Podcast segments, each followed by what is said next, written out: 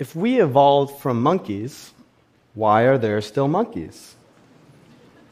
Well, because we're not monkeys, we're fish.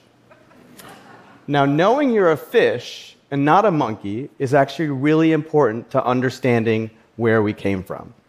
I teach one of the largest evolutionary biology classes in the US. And when my students finally understand why I call them fish all the time, then I know I'm getting my job done. But I always have to start my classes by dispelling some hardwired myths. Because without really knowing it, many of us were taught evolution wrong. For instance, we're taught to say the theory of evolution.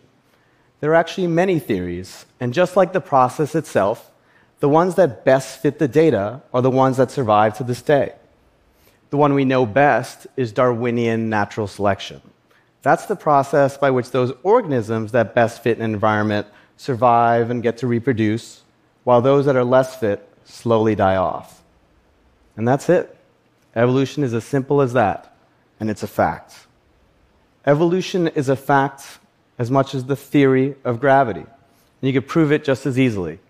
Just need to look at your belly button that you share with other placental mammals, or your backbone that you share with other vertebrates, or your DNA that you share with all other life on Earth. Those traits didn't pop up in humans, they were passed down from different ancestors to all their descendants, not just us. But that's not really how we learn biology early on, is it?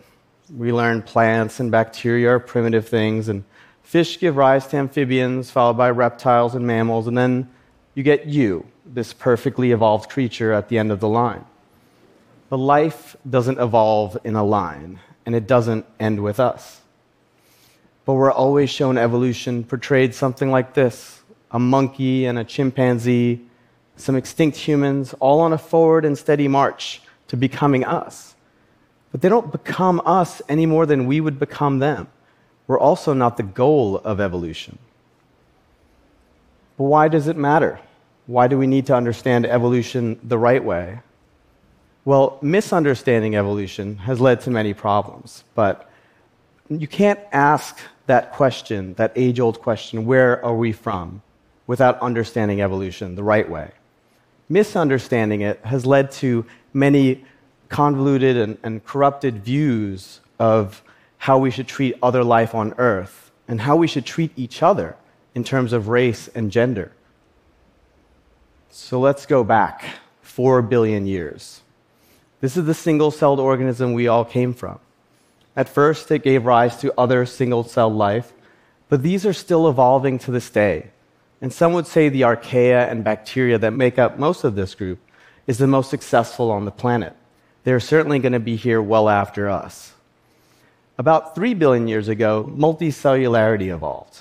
This includes your fungi and your plants and your animals.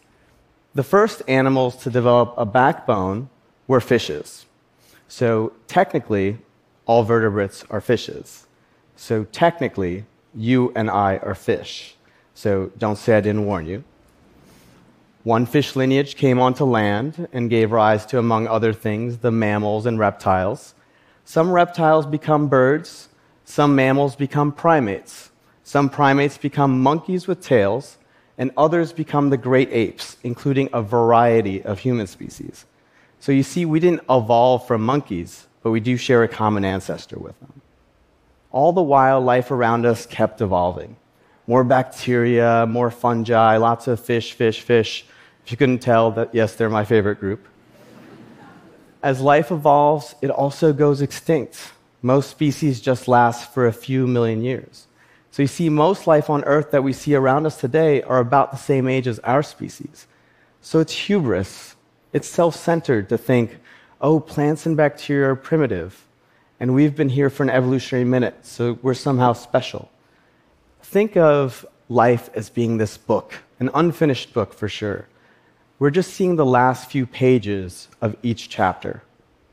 If you look out on the 8 million species that we share this planet with, think of them all being 4 billion years of evolution. They're all the product of that. Think of us all as young leaves on this ancient and gigantic tree of life, all of us connected by invisible branches, not just to each other, but to our extinct relatives and our evolutionary ancestors. As a biologist, I'm still trying to learn with others how everyone's related to each other, who's related to whom. Perhaps it's better still to think of us as a little fish out of water. Yes, one that learned to walk and talk, but one that still has a lot of learning to do about who we are and where we came from. Thank you.